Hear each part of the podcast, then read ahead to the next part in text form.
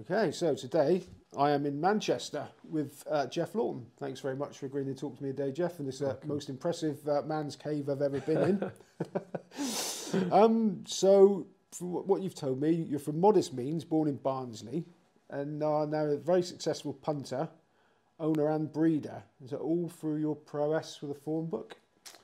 Um, I would say so. Now, probably earlier on, maybe not so much so. Um, I think more for me, it's having the time to dedicate it since I went fully professional, got rid of all the business interests I had.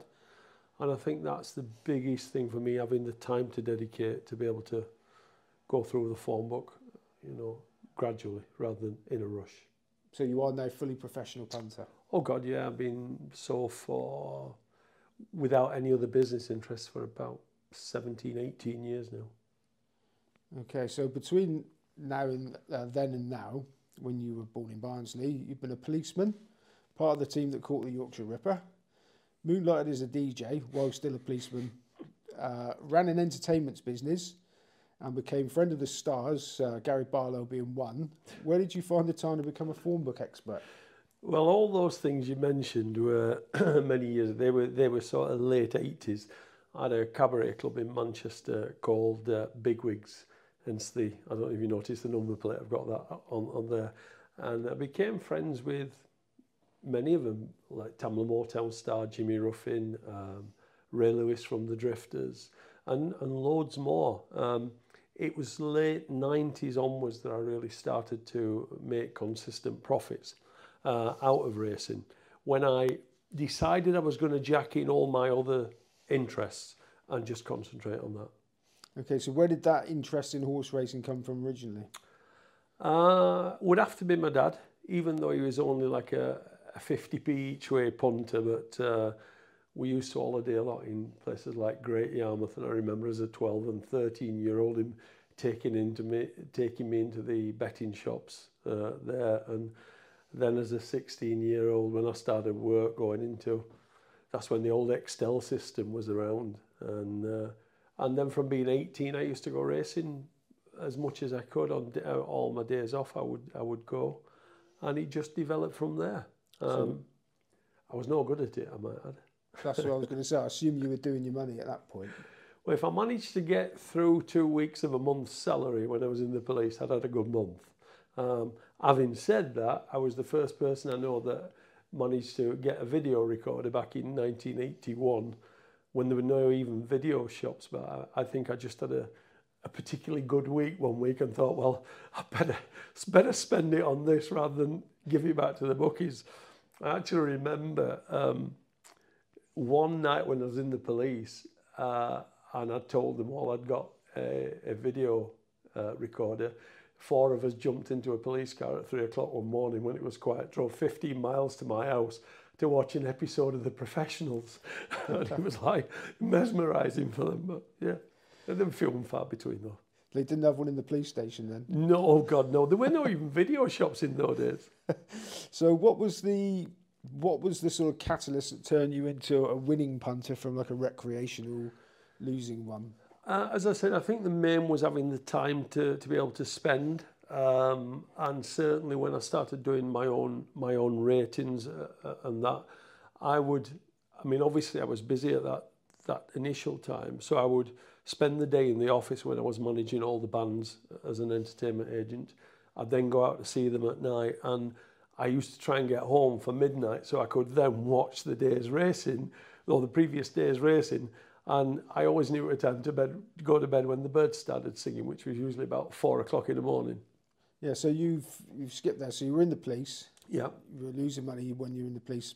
In between, you were moonlighting as a DJ. So how did the jump from the police to the music industry come Okay, so I I started DJing when I was in the police, but but you can't do that. You're not allowed any other income whatsoever.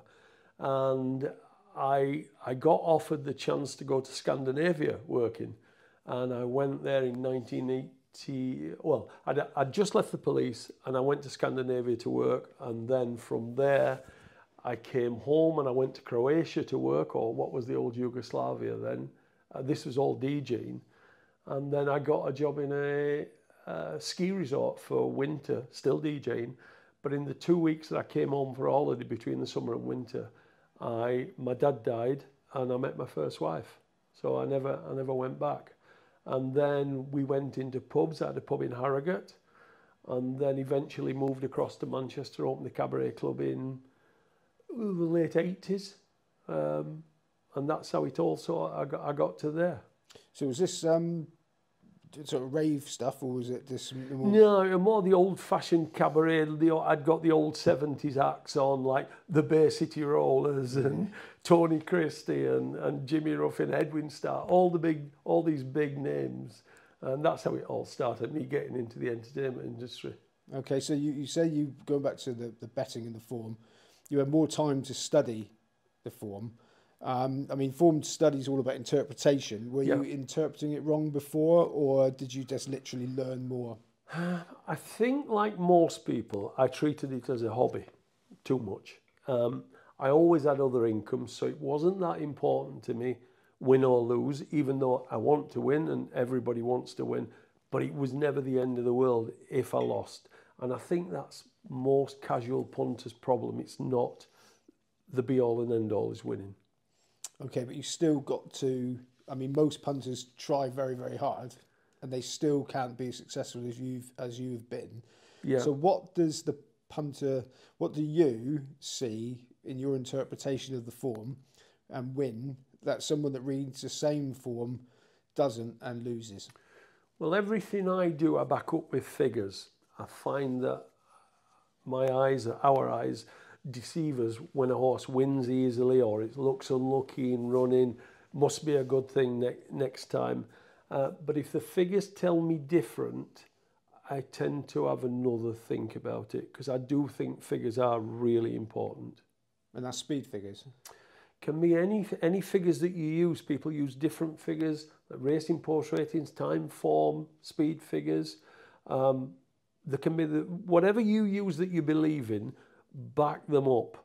Um, the figures will back up what you think, or if it doesn't back up what you think, then step away. And you went one step further because you you started doing your own ratings. So what were they based on, and what did the, uh, Raceform and Timeform lack that your ratings improved on? Um, I don't think my ratings are better than Timeform or race form. I think they're more personal to me. And I started doing them when I had quite a few horses in training because I wanted to place them. And that's, that's how they originally started. And now I use them obviously from a betting point of view. And it's hard work keeping on top of them. Obviously, I only do the two year old races, the three year old races. And it's hard work keeping on top of everything and redoing them when horses have run when they've come out of the race and you've got to rejig them again. But it, it does pay dividends. And I mean, why would you concentrate on two year olds and three year olds and flat racing? Um, I think that when you're looking at horses that run 10, time, 10 times plus, they're not going to improve like a, a two year old would, would, who's had one or two runs, who can be unlucky, who can be green, who can um, just just look like they don't know what they're doing. When you get to know the horse of work since, or even at the pedigree, that's where I find the edge comes on two and three year olds rather than a four year old handicapper that has run lots of times. Okay, because a lot of what you do then must be based on what you anticipate is going to happen an improvement rather than what has happened. Whereas if you were studying sort of uh, hurdlers or chasers. Yeah. I tend to concentrate on the flat anyway. So I wouldn't, uh, even though I'll, I do bet over jumps and nowhere near to the volume that I would on the on the flat. So I do. I think you've got to specialize. Whatever you believe in, whatever you are good at, concentrate on on that thing. You can't be a jack of all trades. All right. So, what is the core element of your ratings? Well, as I said, my figures would be what I design for myself. Um, whether it be one, the one thing I would say about when I look in a form book, the most important thing in the form book for me is there's no hype. you we can all get carried away about the rumours that come from Newmarket and Lambourn and all these other training centres. But the form book is real. It's what you see in the form book is factual. So I think that's one of the important things to me is that you don't listen to all these rumours. And with, with two-year-olds, especially, I imagine what they look like in the paddock is very Yeah. important. So Yeah. Where do you get your information for that? Do you go racing on a regular basis? Not as much as I used to do. I used to be four or five days a week religiously. I would never never do less than four days in a week. Now I'm not sure the, the benefit is there when you when you think that I'll, I'll start work at six o'clock in the morning. You've then probably got a three hour drive. You've got three hours at the races, three hours back. You're not getting home until eight o'clock. And I like to start tomorrow's racing today. So if I'm not getting in until eight o'clock, you have something to eat. Suddenly it's midnight and you need to be alert. So there's no point doing this when you when you're shattered all the time. I just found that weighing up, is it worth me going racing? Am I getting that much benefit out of it? And probably the answer is is no.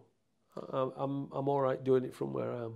And obviously, you've um, you said what races, sort of races you concentrate on, so you can put a line through a lot of them. Yeah. But can you do? Can you whittle it down even further than that? So the races, you know, you put a line through. Obviously, I assume maidens and what unraced two-year-old races. Yeah, I would sell them back an unraced, unraced horse. Um, sell them, uh, you know, I mean, these are all over bet, all over hyped, and I would very, I would never say never to anything, but I would sell them back an unraced two-year-old. Right, so you're a layer as well as a backer. No, no, I don't lay. I, I don't lay. I just avoid. I just avoid them. Um, what I tend to do is, when I think this is important, I'll touch on this later. For me, one of the most important things is identifying the bet in. So there might be four meetings, three meetings, and I'll identify the races that I'm interested in looking at, and I'll do that 11 o'clock the day before the race. So I'll run the sheets off, put some figures to them, the races that I'm interested in, and then leave them alone while six o'clock next morning, and I might have got six or seven races to look at, and I'll usually whittle that down to two or possibly three races that I want to bet in. But I want to bet in the races where I'm the favourite, not the bookmaker's the favourite. Okay, and you put you say you put the figures to them. Do you price them up yourself? No, I tend not to do that. Again, it's all down to, to purely down to time. There are only so many hours you can you can do this. And I find in summer I'm I'm probably doing 14 hours a day anyway. So you start you have to believe in somebody else's work as well. Okay, so how much would you believe if you got somebody marking your card as far as prices go? Um, no, I mean, I, I used to get the old tissue when it was out for what it was worth, and then you'll see you'll see bookmaker prices come up as early as three o'clock the day before, so you get a mark as to as to where you are. But as I say, if you start trying to do your own prices, it does become very, you know, not enough time. And finally, on this part, you you don't put put your own prices up, so you're not then swayed by what the prices are when the when the market settles down. Um, I, I do find in this game there are two markets the early morning market and the market 15 minutes before the race, and they're chalk and cheese. So it's I like to get my bets on early. I always think I know more than the bookie at eight o'clock in the morning. By nine o'clock, they probably know more than me. So I like to have my bets on early and, and get the prices.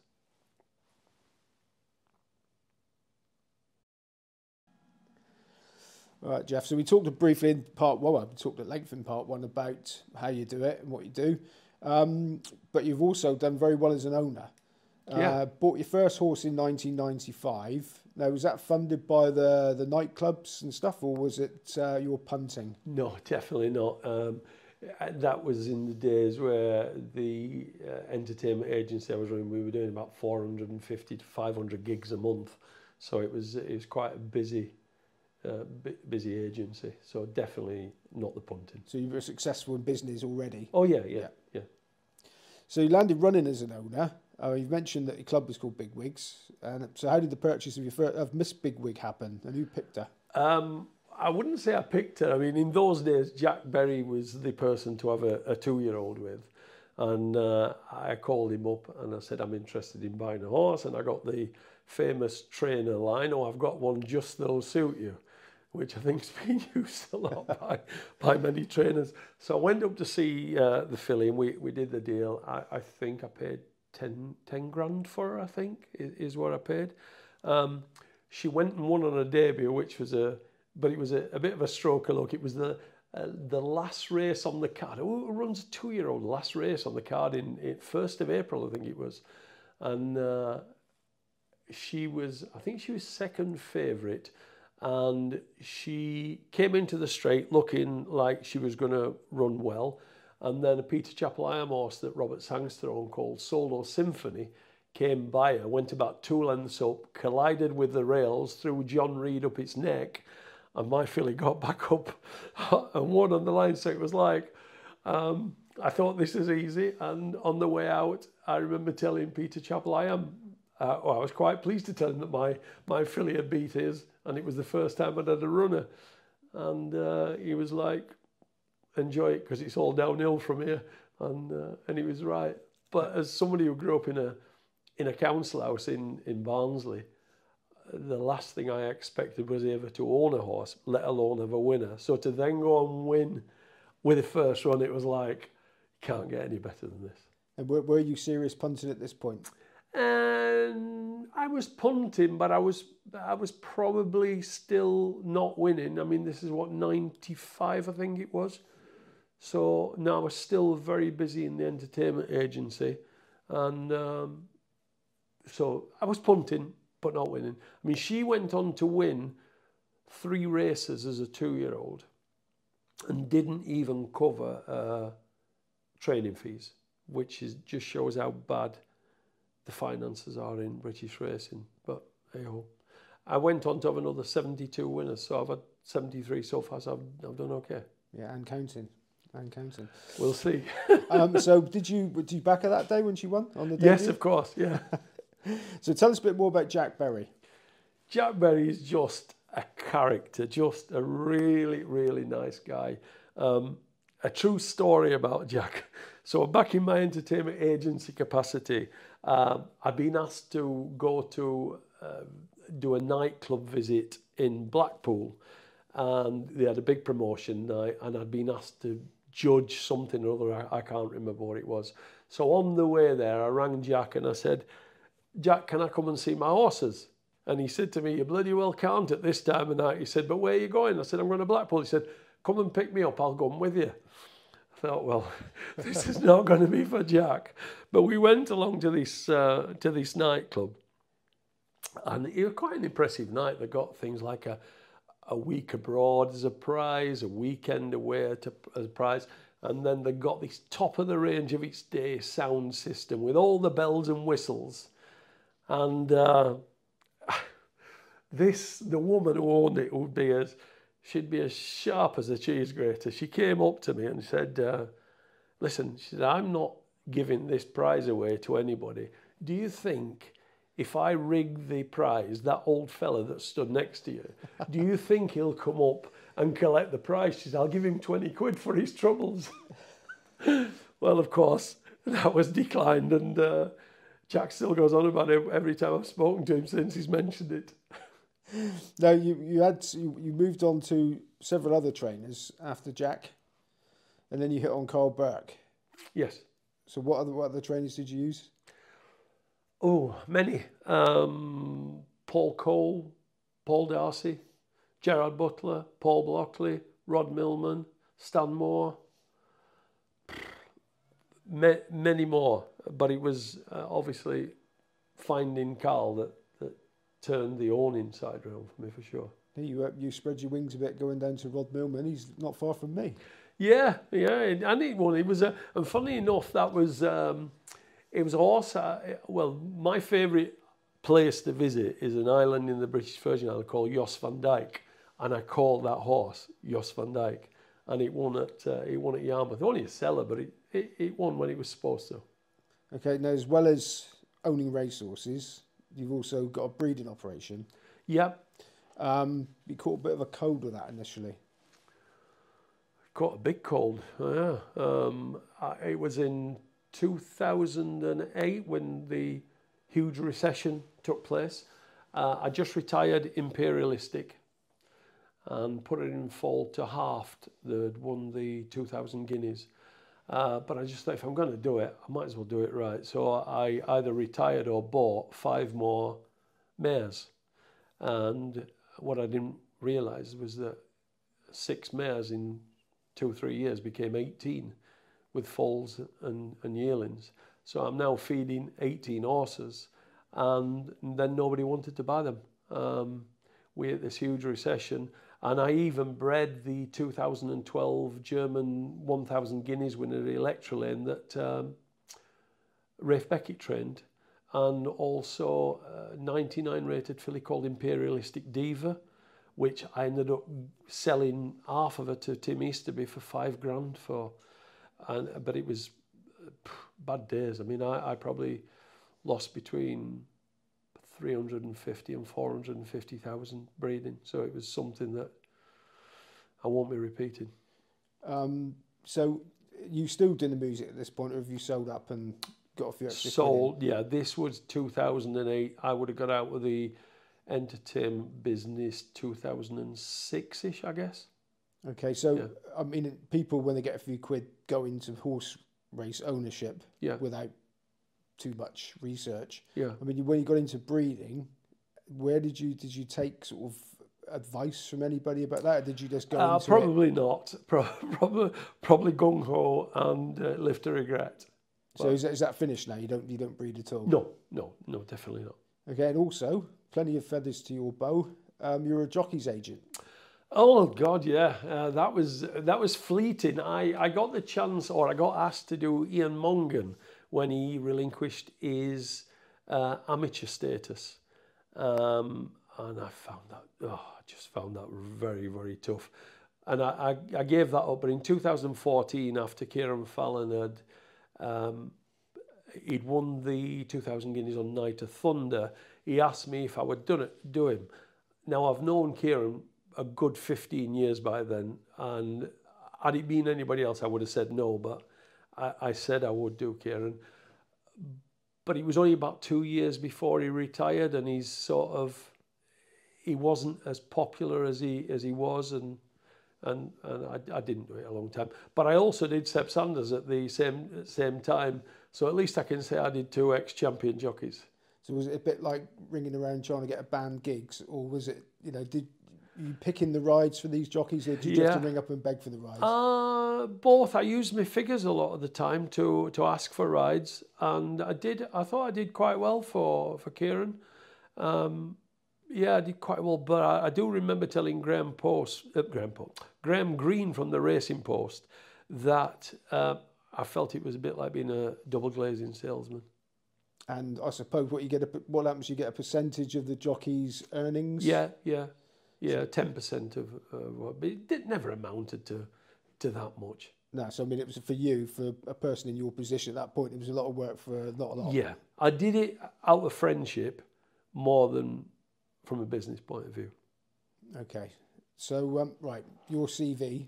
It's an unusual one for a professional punter, so we're going to talk about it a bit you were on the Yorkshire Ripper case. So we've all, we've all seen the the latest TV program. Well, that's probably the best one, the Long Shadow, actually. Um, so I, I, joined the police in 1978. Uh, it was the only job I'd ever really wanted to do from being a from being a kid, and I was stationed in Sheffield. Um, after I'd been in a couple of years, I worked on a support group for the Yorkshire Ripper case. It wasn't anything flash. We we sat we actually sat in an unmarked police car in a red light area in Sheffield called Havelock Square, reading car number plates into uh, what was a, an old dictaphone. These were then typed up the next day by uh, typists and they would all be filed. Now, if you saw the file, the, the room in the police station, files were literally floor to ceiling. There was no computers, so there's no wonder it took so long to actually catch him. Um, he was eventually caught by, you'd like to say good police work, but it was a, it was a fluke, a total fluke. 2nd of January 1981, I believe, uh, he was caught by two colleagues of mine, uh, Sergeant Bob Ring and a new PC called uh, Bob Hyde. And they just happened to drop on this car. And, uh, but if you've seen The Long Shadow, you'll get the story there. The only thing they didn't put in the, in the Long Shadow was um, that when he, when he was taken to the police station, which in those days, he wasn't even an offence to be with a prostitute. They took him to make a statement. You made a statement. The prostitute was a girl called Olivia Reivers, and he had to make a statement about, about her. So they gave him free run of the police station. What they found out later was they put a knife and a screwdriver in one of the cisterns of the uh, of the toilet, and that's uh, that was the Yorkshire Ripper. And the, the people at the chart at the top of that case didn't come out very well at all in the uh, in the documentary. Was that sort of out of your vision in those that would have... Well, it, it was being run from Chapeltown in Leeds. It just happened to be that he was caught at, at our police station, but they were running it. Um, guy called Joel, George Oldfield, if I remember rightly, was the guy who was who was running it. Um, no, I don't think they did come out very well, uh, to be honest. And um, for what it's worth, same police station was where the Hillsborough disaster was a few years later. So it was a busy little place. Okay, we like these interviews to be uh, positive. So a much nicer chap than the Yorkshire Ripper, I think, is uh, certain to say was young Gary Barlow. Oh so, yeah. Uh, are you still in touch with Gary? No, not at all. Uh, I knew Gary when he was about 17. it was when I got the cabaret club. He used to come and play every other Tuesday, I think it was, and I used to pay him 60 quid. and he was uh, he had uh, bright blonde dyed hair, uh, and he used to come in sort of three quarter length shorts. But he was very, very good even then.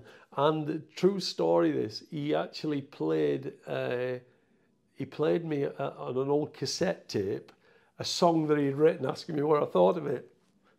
a million love songs. Who knew? All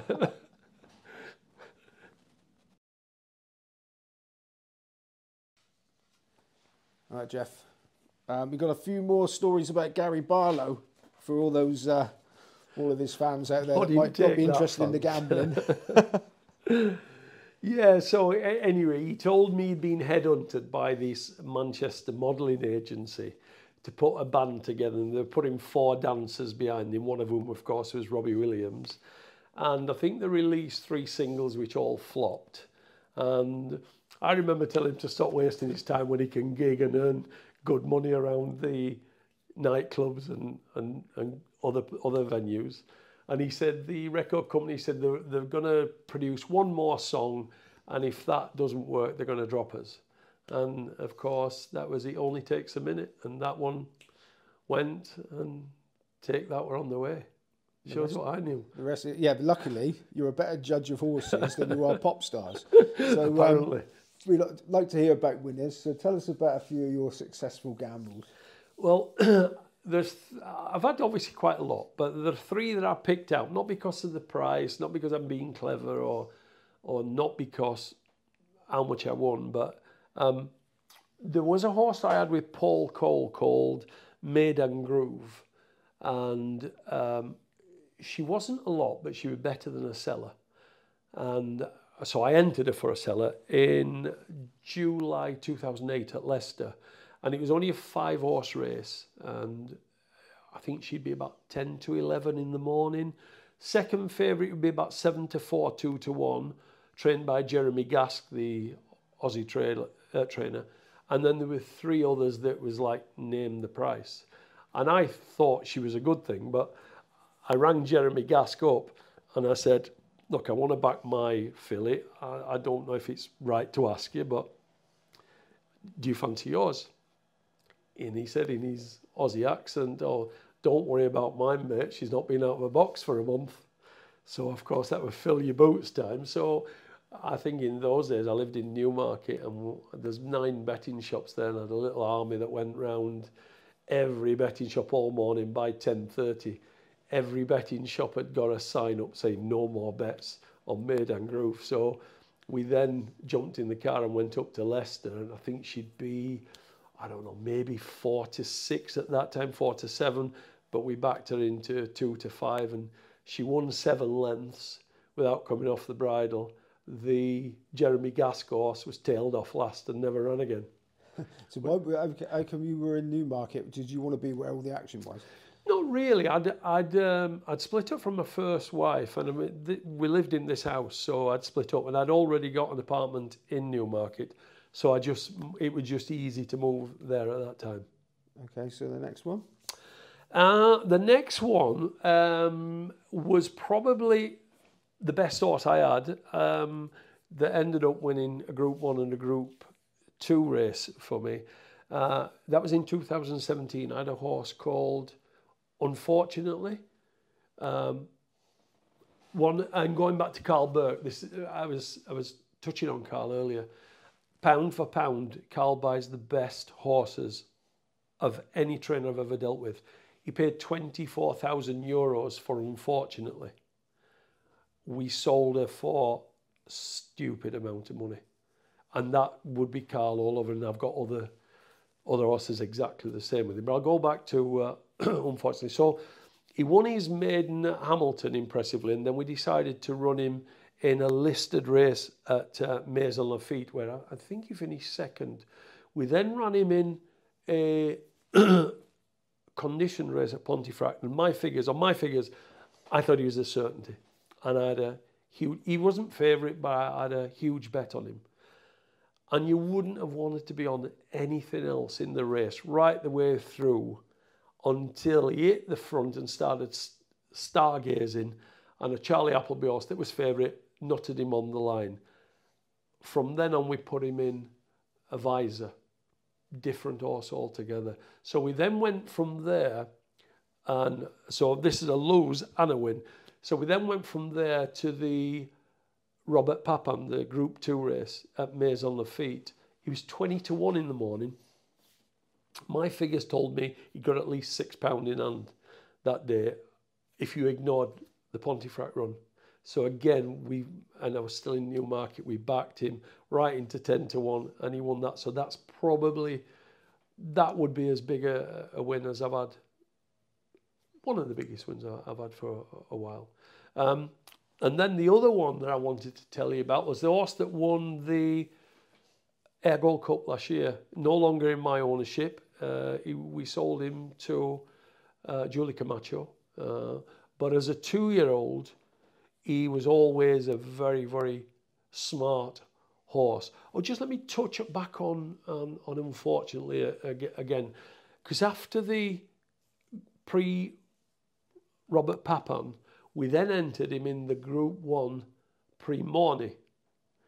And it was like, this is not real. Me, I, I, as I go back to, I'm from a council house in Barnsley. This is not real, me having a horse in a, a group, group one race. So I never had a shilling on him. What I did do, I, I chartered a light aircraft and flew from Newmarket to Deauville. And I took a couple of pals with, with me. And I always remember thinking, this is never going to happen again. Just enjoy it. So uh, we went to the top of the stands and uh, still get choked. And he won. And I was like, this is the best day I've ever had. People talk about what's the best day in your life. And obviously, I got two gorgeous girls, daughters, they're grown up now. But if I'm honest, that's the best day of my life. Anyway, going, let me take a drink of water because I'm getting a bit hoarse. So going back to significantly, um, we always thought he was really smart as a two-year-old. But I think he finished second on his first four starts. And it was only when, and if Karl watches this, I'm not trying to take steal his thunder, but I actually said to Karl, this horse has got to make the running. And Karl was always against it, but on the day that he said we, it was okay to make the running. He won at Newcastle, and we knew then the way to ride him. But as a as a three year old, on his second start, we put him in a conditions race at Hamilton, and he he finished second to a horse called Dragon Leader who went on to win the Commonwealth Cup that year, although disqualified, was first past the post. And part of the conditions of the race said that the handicapper can only reassess the winner. He can't touch any ratings of the others. So the fact that we'd gone second to that horse, which which I think went on to win a, a group three before before Ascot, group three or group two, the handicapper would have obviously reassessed us and gave us a number, uh, either another four or five pounds. So I said to Karl, we can't run again until until Ascot. Then the handicapper has to leave him on the same mark. And that day, the rain, it had rained for 24 hours and it looked like Ascot was going to be off. And they inspected the track twice, but the beauty was he would have, he wanted it bottomless. Um, I'd been backing him for about three weeks at 16 to 1. And on the day, he actually led and everything was closing. I think he won ahead in the end, but had he have been reassessed, he wouldn't have won. So it was a that sort of gave me a great deal of pleasure. Right now, everybody's heard about your triumphs. you got any uh, uh one Oh, next to yeah. mine that didn't go to plan? Yeah. Um, well, I told you about the unfortunately one, which I Stargazing. Yeah, stargazing did me, but there was two others and that come to mind. In fact, I can't even remember the name of the second horse, but I do remember the first one, and that was Meydan Groove, the horse that won the seller for me at Leicester that I mentioned. So I entered her for another seller at Wolverhampton. It was an evening meeting, and I booked Jamie Spencer, and I told everybody that wanted to listen it would need an act of God to to get her beaten. Anyway, she got two acts of God. Firstly, Jamie Spencer cried off. I don't think he fancied the trip from Newbury in the afternoon to Wolverhampton at night. So he cried off. The only person available to ride was a guy called Travis Block. And really, hindsight's great, but I should have withdrawn her. But I just thought even he can't get beat on her. And then coming out the stalls, she got a huge bang and lost about six lengths. And I think she was beaten ahead in the end. And that was the worst day's punting ever. I think I think I had 65 grand if I remember rightly. I did on her. I was going to say you talked about bad days and good days. I mean, is that the sort of figures we're talking about? What when when I lose? yeah. No, that's by far far the worst. I just thought she couldn't get beat. It just shows that you can know too much. And the other one was only two weeks later, and uh, that was also at Wolverhampton. Patsy Cosgrave rode her, uh, him. I can't even remember the name of the horse, but but Patsy Cosgrave rode him, and uh, ended up getting days for overuse of the whip, and he got done a short head. So in two weeks, I done about 100 grand and I've said, you just know, you can know too much on your own horses now. I said, that, that'll be it. And, and I stopped betting to that level on my own horses. Now, you mentioned you can know too much, and the story you told earlier on about the trainer, the second in said, Yeah. you know, this one's been in the box for a week, made yours a potential good thing. I mean, how often as an owner, and obviously you've got quite a few horses, so how often would that sort of gem land in your lap? Never. It was like winning, finding a winning lottery ticket. Never. That just doesn't happen. You know, I mean, if you do speak to trainers, like, yeah, we've got a chance or whatever. But for him to say it's been stood in its box for a month, kick on. Now, I'm- I'm interested. I want to go back to what you just said a minute ago. Um, that about backing your own horses. Yeah. Because you'd think, as a professional gambler, the only thing you don't know when you've done all the form is what the other owners do know. Yeah. So you'd have thought, looking at it logically, that if you own a horse, you've got that extra bit of edge on top. Now, is it because it's is it because you've just psychologically told yourself not to do it, or is it actually was it a logical thing? Is it good or bad being a professional punter to own horses? Good question. Um, I think the good side is yes, you get to know more. You know, the trainer will will talk candidly to you. But you tend to look at a race through here, not through here. When you when you own one, you want your horse to win, so you make every assumption that it can win. Um, I definitely don't think it's a detriment from a punting point of view to not own horses. As much as people think it is. If it's unraced, maybe, but the form's in the book. And I would say you don't have to have horses to. I always thought when I first got in with, with Jack, um, having horses and then spreading them far and wide. At one stage, I had 12 horses in training one year with, and I think with eight different trainers. And I thought, oh, I'm sure to find out information. No, I wouldn't say. I wouldn't say that. I think it confuses you as much as it helps you. And were you one of these owners that would sort of go down and just give your horse a sugar lump? Um, I, I did in the early days. I, I used to go to the stables on a Sunday, and more so when I was breeding because I, I kept them at uh, Franny Lee's. Uh, Franny was just died. I used to keep him at his yard in Wilmslow, and and I would go down on a Sunday there, but uh, from when they're racing, probably not.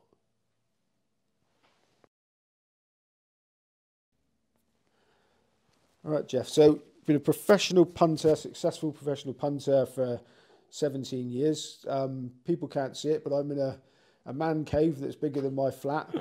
Um, when I first spoke to you, you, you kindly spoke to me when you were in Australia on holiday. Yeah. Um, you told me you got off to more exotic parts again to get away from this cold. I mean, does a punting life give you freedom, or are you, in reality, a slave to it wherever you go in the world? Um, definitely, yes, I am a slave to it. I would, I would do three. If I was going to say 365 days a year, but I did take Christmas Day off this year, so so 364 days. Even when I'm I'm away, uh, as you say, I was in Australia, and the time difference didn't help because that was 11 hours in front of England, so that didn't help. But I would still do every day a good three to four hours uh, wherever I'm in the world. Um, it's just something I wouldn't know what to do if I got up and, and didn't do it. So yeah, I do. I, and I start when I'm here. I start at six o'clock, prompt. If it's a busy day, it could be five, four. I've even seen me get up at two a.m. when it's a real busy day to to do that to do the work. Okay, so when you're on holiday, when you're in Australia, for example, you still punting? Oh yeah. Yeah, of course. So using, I, using my VPN. well, I, I know that you're in contact with other professional punters because one of them put you up for this, and the other one asked me to say hello. Um, so, do you get your heads together, as in actually what bets to strike? Or? No, no, I wouldn't say. Yeah, we we speak. I speak to, I speak to two or three people regularly, but no, I, I, I prefer to do my own thing. If I get it wrong, I've nobody else to blame. Okay, so you're not like a part of a network. No, sort of, uh, definitely not. not. You wouldn't bet anything on anybody else's advice. Never say never, but 99% of the time, definitely not. Okay, so would your so you're a professional punter, you've got no other form of income apart from gambling. Yeah. So how do you structure what you do? Um, have you got like a separate amount of money that you divide into stakes? Or have you got it all on spreadsheets? You know, how methodical and business-like is oh, it? Oh, very much. I, I record every single bet I have. I could go back years and see you'd see every every bet that I that I've struck. That's the only way to know where you are. And knowing where we are, I mean, looking around us, I'm assuming that week to week you don't have to win to pay the bills. No. So you're comfortable enough that there's a psychological cushion. Yeah, um, that makes a huge difference. Have you, are you still up in the game as far as stakes and what you're trying to win goes, or have you set yourself a level and you're quite comfortable with it? Um, I wouldn't say I've set myself a level, but sometimes you feel not comfortable if you go over over a figure. I wouldn't know what that figure is, but sometimes you go, I've had a little bit much on there. Um, but I mean, I would stake between eight to ten grand a day. And on a busyish day, it could get higher than that come middle of summer when it's when there's five six meetings. Um, but I, I, I'm in control of it. I can walk away if I don't need to. If I if I do have a bad run, I'm happy to take a couple of days off. Just uh, you know, let the cobwebs blow out the brain. Um, I think you've got to. I think this job can really get to you if you don't just walk away sometimes. Yeah, we mentioned this about the questions, but it's interesting you should say that because you can walk away it from it for a couple of days if you have a bad run. Yeah. Why can't you just think sod it for the time you're on holiday? Because I think it's like putting a jigsaw together. And if you take a few days off, you've got pieces missing. So from my perspective, listen, if you're a, if you're a, if you punt as a hobby, go and have your two weeks holiday. You don't need to look at it. But this is not a hobby to me. This is my only source of income. So I have to get it right. And I really can't take my eye off the ball. Now, the best judges I've ever met as have all admitted to some really quite bad losing runs. What would be a losing run? At what point would it get to the point where you start getting a bit twitchy? Um, I try and not judge daily. I try and not judge weekly. I would judge monthly. So it's if I have a bad month, if I show a, don't show a profit in a month is when I start getting twitchy. And I just had two months in, which I think would be September and October of this year. And, and I hadn't had a losing month for about 14 months. And then uh, September and October, the wheels fell off and I had no clue why. And it didn't matter what I did, could not do anything right. And I just had to take a little bit of time away. Otherwise, you know, it's mental as much as financial. Yeah, so but that sounds quite positive because you you would base that on having two months where you didn't win. But uh, not, no, not didn't win, lost. lost. There's a big difference in not winning. I lost. But you haven't you haven't sort of judged it on 30 consecutive losing days or something no, like that? I look per calendar month. Everything's, I've got everything logged. I say I've, I've got all my bets recorded for the last four or five years, whatever it is. And I can look at any month and see whether I won or lost in that month. And I say September, October, just couldn't do anything right. And I lost substantial. Okay, I'm, I'm not expecting you to, obviously, you're not going to tell me exactly what happens here, but I'm assuming that um, if you ring up a bookmaking firm and ask to open an account, please, they're not over enamoured in taking your bets. So, what the, what's the practicalities of you getting on? Oh, this is interesting, seeing as you're from Star Sports, because Star Sports. I'm a freelancer. right. Uh, well, Star Sports do employ me to do these. They're okay. great, great bookmaking firm. If anyone's yeah, not got I know. I, I, I'm going to agree with that. I think they are. Apart from the don't let me get on before 10 o'clock price, but there you go. Um, bookmakers close you down these days, not only for winning, but for losing as well. So if you win too much or lose too much, they, they close you down. So it's nigh on impossible. I mean, I've had, I've had, literally, I've exhausted everybody I know to open accounts and then see them close. I mean, one year we had 84 accounts closed in one summer alone. Um, but it's not as easy as that. I just had a I just had a nameless firm who've just refused to pay out seven thousand pound in winnings to somebody who'd, who'd got an account. Um, so it is it's difficult. I mean, ninety percent of my bets are not with mainstream bookmakers. I mean, would you personally consider going racing and having it on again? No, because I, I think the most important thing is the early prices. And you, you know, by the time you go racing, everybody knows. Yeah, and you, you, I think you said to me when we were chatting when you were in Australia that you do most of your betting in the morning. Yeah. Before 10 o'clock. That yeah. must make it double tricky. I, as I told you, I start at 6. My bets are usually on by 8.45 at the latest. I think that's your golden hour between eight and nine. By nine o'clock, the bookmakers have caught hold of what's what's happening. So, no, you've got to get your bets on early.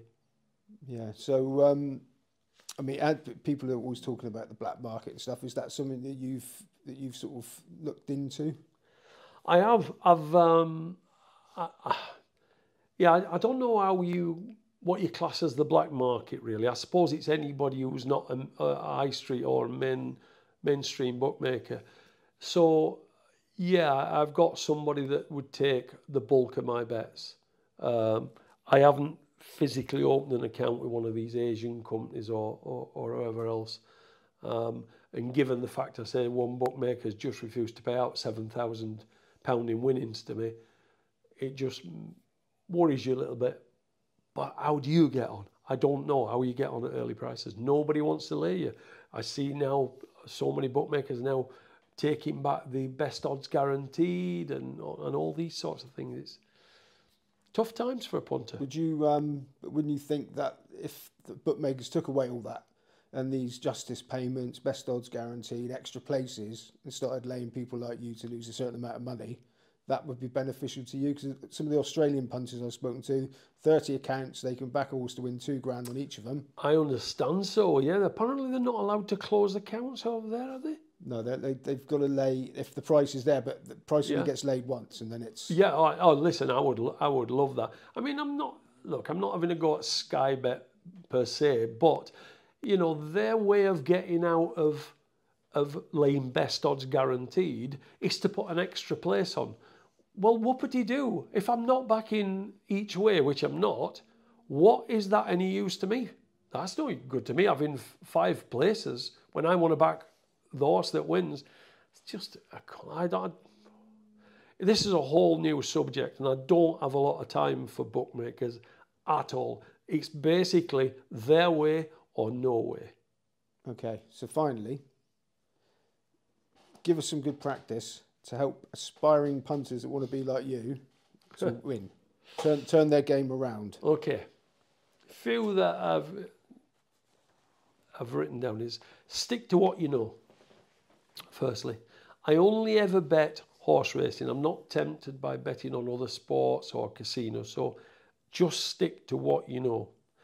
Uh, number two, identify the races where there's a potential bet. There's a race every few minutes. You don't have to bet in all of them. Most are geared up for the bookmaker to win. So identify the races. That's important. Limit number three. Limit the. Oh, oh, no, so what sort of races are they? Ultra competitive races, where you can look at the market, for example, and five and six, seven horses are priced roughly the same put figures to them, the figures come out roughly the same. So basically, it's too much chance involved. I like to look at a race and see where my figures back up that there's only two or three potential winners in a race. I don't want to be clever and find 16 to 1 shots because the bulk of them will get beat. Yeah, one will win occasionally and you'll remember it and you'll talk about it, but then count all the losers in between. So that that would be how I would say I I identify them suit me. I tell you, I put figures to them 11 o'clock yesterday for today's racing, and then identify. Do I want to look at those races? Because I'll spend up to 45 minutes to an hour looking at one race. So I don't want to be trying to do 10, 12 races. That would just no time. Three, limit the amounts of bets that you have. I try and limit it to two or three bets a day. Um, don't spread yourself too thin. Because if you really fancy them, you've got a, a limited fund and you really fancy them, you want all of it or most of it on that. You don't want to have in five, six bets where there's a fifth of that. You want it, the one that you really like, you want to be hitting hard. So limit the amount of bets to two or three.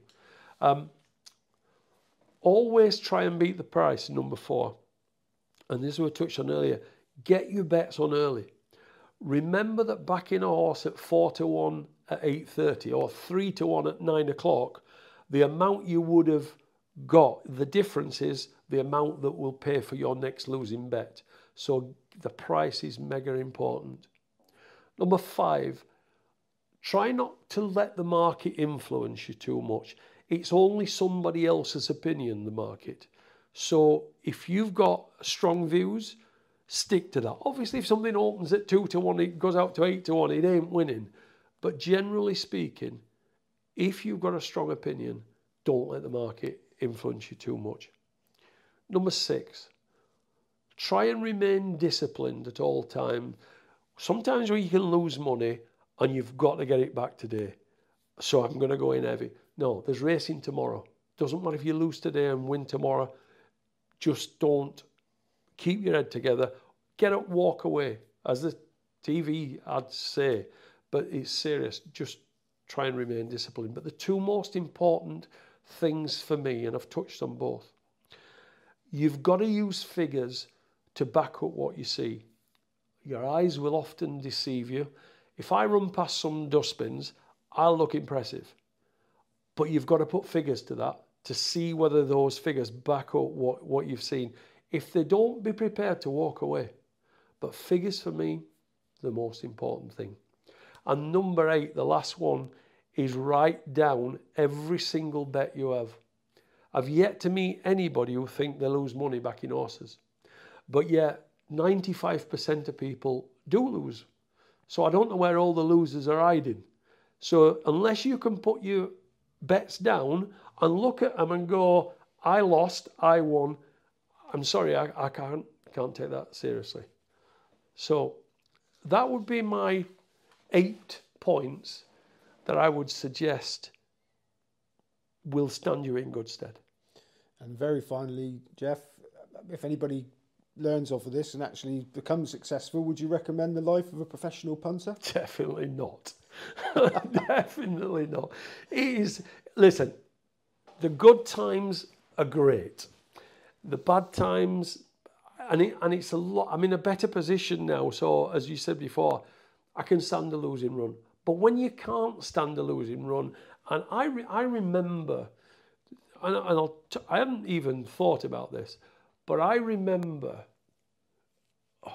can't even remember what year it was, but I'd split up from my missus and I'd moved to Newmarket and then I'd moved back here and I couldn't afford to pay the mortgage. And I had a huge bet on a Mark Johnston horse at Newmarket and everything everything depended on it. I'd have probably lost the house in those days. I mean, it's 14, 15 years ago. It won, but that's what I call pressure. And no. Have a safety net. If you've got another job, great. On that note, Jeff, bet responsibly, everyone. Correct. Thank you very much indeed for your time. Thank you. You're welcome.